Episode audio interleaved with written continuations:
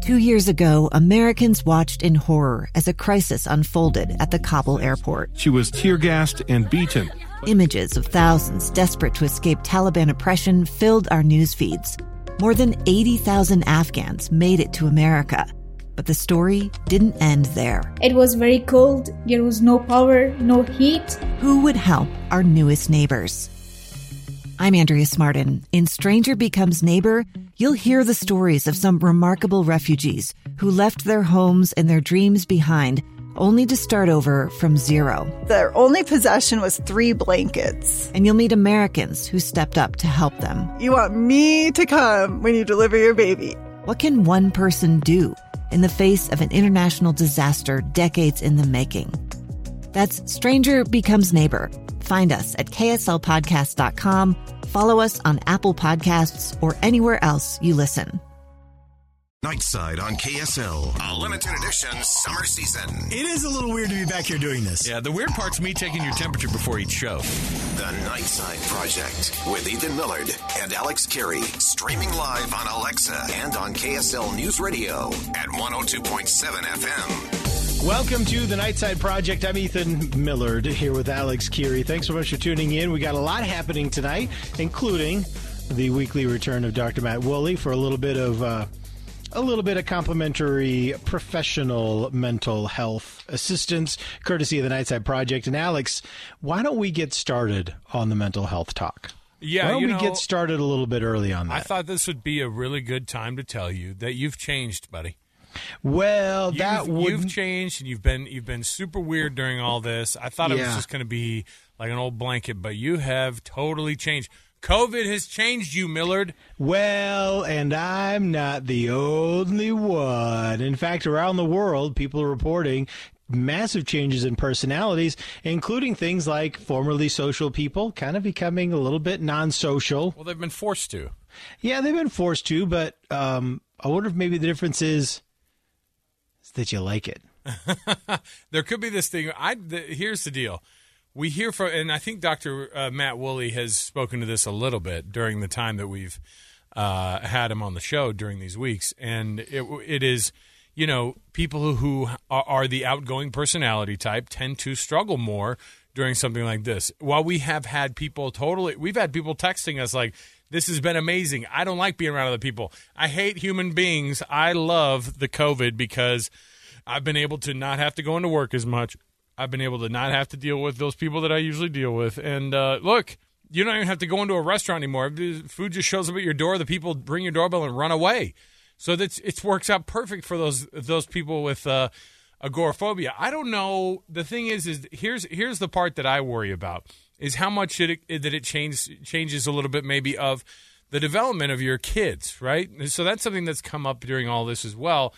And while they, I thought this was funny because in this article that we read from the BBC that has to do with um, with the suggestion of people's uh, personalities changing during all this. And if you feel like that your personality has changed a little during all this, we'd love to hear from you. 57500.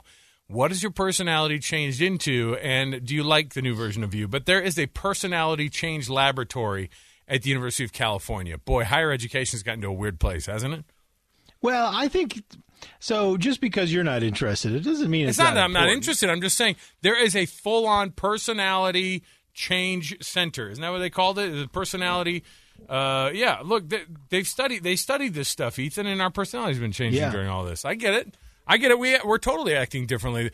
This is nothing we've ever encountered before. Why on earth wouldn't we change how we think about things? Of course we do. How have you changed? Uh, same old, same old. No, for me, I'm coming into work every day, so I'm still the same guy. Here's You're what I have. guy. here's what I will say. I think that I have become way more. Um, I have gotten a little bit more grumpy during all Hmm. this. I, if I'm going to be completely honest, But is that? Do you think that that's permanent grumpy, or do you think that's just? I don't know. I don't like it. I don't like the new. I don't like the newer, more grumpy version of me. I hope it. I hope How it do your passes. kids and wife feel about it? Well, that's what I'm saying. Is that? I don't know if it's because I'm look my the ones who get the brunt of this are the kids. I'm way more Yeah. grumpy with them, I- and we I'm see them, and I think we see them more often. I mean, Well, that's hold on. probably why. Yeah, but let me let me just say this. Number one, I'm impressed that you can see that in yourself. That you've got self awareness. I think that's great. But number two, why don't you use that self awareness to to change. and not be so grumpy? Why would you, why would why would you expect me to change myself during all this? I just came to this conclusion today. well, good. Let it be a springboard and say, you know what? I know I'm grumpy. I know I'm. I, it's not necessary. See, before when my kids say, "I hate you, Dad," I would always just go, "Yeah, right. I'm a great dad." Now I go, I kind of get it. I kind of get it during all this. I you say I but do they too. say Don't worry, they say that too. there's this thing called the Michelangelo effect. Mm-hmm. Okay, and uh, experts say that this is something that uh, is partly due to the lack of of uh, of of people's experiences being uh, predictable. We don't have predictable experiences right now. Predictable experiences from work.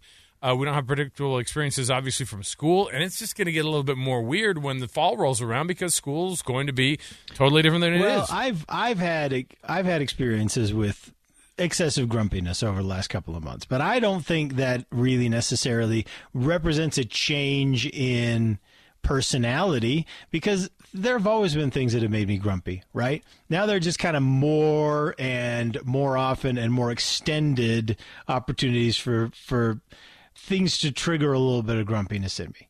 So I don't I, I wouldn't say that this is like a personality change at You- all. uh, okay, so what what do you think? What do you think that you have?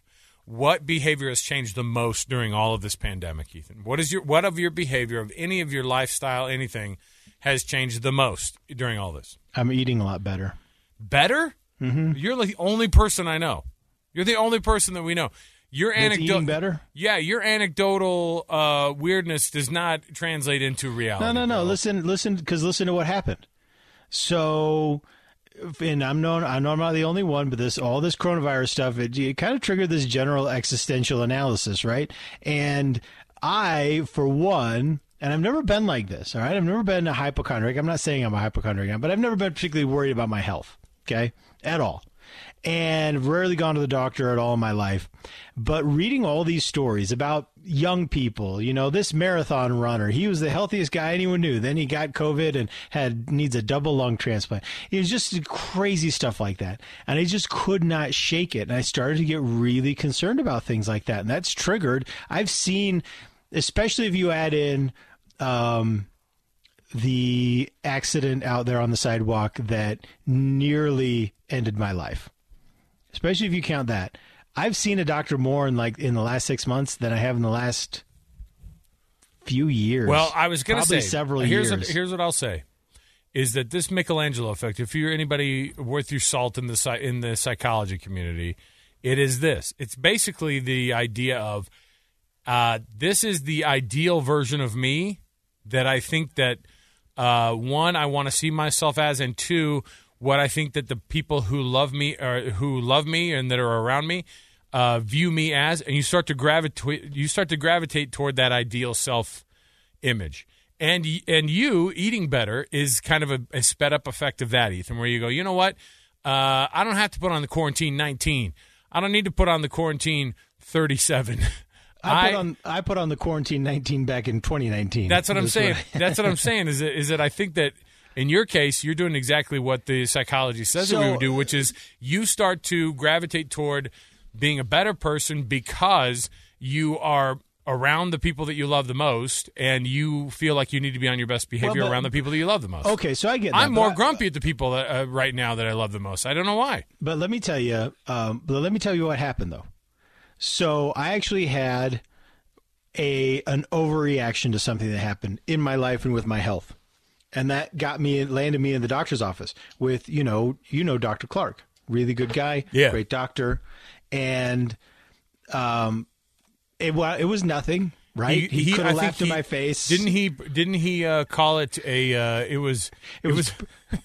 it was a. Uh, it He was. got it from the office as pretendinitis. It was pretendinite. That's what it Yeah. was. See, I thought he was going to say something my like, face. "Oh, He didn't because he's a great doctor. Ethan's got a problem of the blood." That's But- what I thought. It was like some old school diagnosis. No, But- yeah, I get but it. you know what happened though is he gave me, and these were not hard things, and, and they were they were a little bit more specific, and it wasn't the general. Well, you know, eat more vegetables and exercise more. See you later. Come for a checkup sometime. Uh, it was it was just a couple of specific things. He said, "Well, try this and this and this," and it made the biggest deal. And so I went from having this kind of COVID related general health overreaction. I didn't think it was Right. It was COVID. It was it was just I've been so hyped on my health recently that it drove me into the doctor's office. But I'm grateful I went, and I'm grateful that I endured the humiliation of the false alarm, and uh, because it was I got some meaningful help out of it that really has been great for me. Hey, everybody. And so that's been awesome. Hey, everybody. Join Ethan Millard every night here on the Nightside Project where he tells you how he's better than you. Join us every evening, 57500. Hey, I you've think got that Dr. Clark's number. You got Dr. Clark's number. Call him. Call him up and say, we "Hey, moved. Tell we me what you moved. I cut off all. I We moved. Listen, I cut off all those relationships. You cut off all those ties? I don't know. I told them to burn all my medical files since when I leave there, too. Just go and just go and say, "Hey, tell me what you told Ethan." I'll sign a waiver. What are I'll the- sign a waiver if you want. Hey, what are those drugs you gave Ethan Millard? Can you give me a double dose, please? Uh, five seven five zero zero. This one says, uh, "So much better as well. Go plant based." You've been doing. I've You've been doing the veggie. You've been cramming the veggie thing down everybody's throat. Well, um, no, come on. We did our vegan. We did our time as vegans. We we did our Um, time as vegans. Eh, It but I- we were in like we were in like uh, we were in vegan In jail. ja- in jail, yeah, vegan, vegan jail. prison. Vegan In prison. vegan nam. We were in vegan nam. Dude, we did our time. We Uh, got hit with that organic napalm. Uh-huh, yeah. And it's uh, I've got a friend actually who's gone vegan and and eh, I- And it's turned into the most insufferable friend that you have. no, Oh, no. Sure.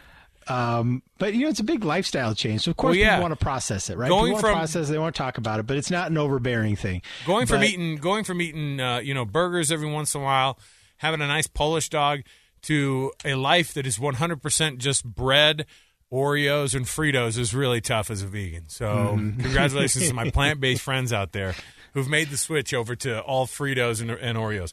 Let's take our first break. How has your personality changed during the pandemic, or has it at all? Or are you not that self aware and you don't care? 57500. The Nightside Project, last three days of the program, as we finally have gotten you. Ethan, have you noticed all the numbers going down, the COVID numbers going down as the Oh, Nightside yeah. Project We're doing it. is also going down in flames? The co- coronavirus is bowing, bowing to the Nightside Project. We're going to take the break here. We'll come back. We've got much more to talk about. we got a consumer news next. You don't want to miss it. Stay right here. It's the Nightside Project on KSL News Radio.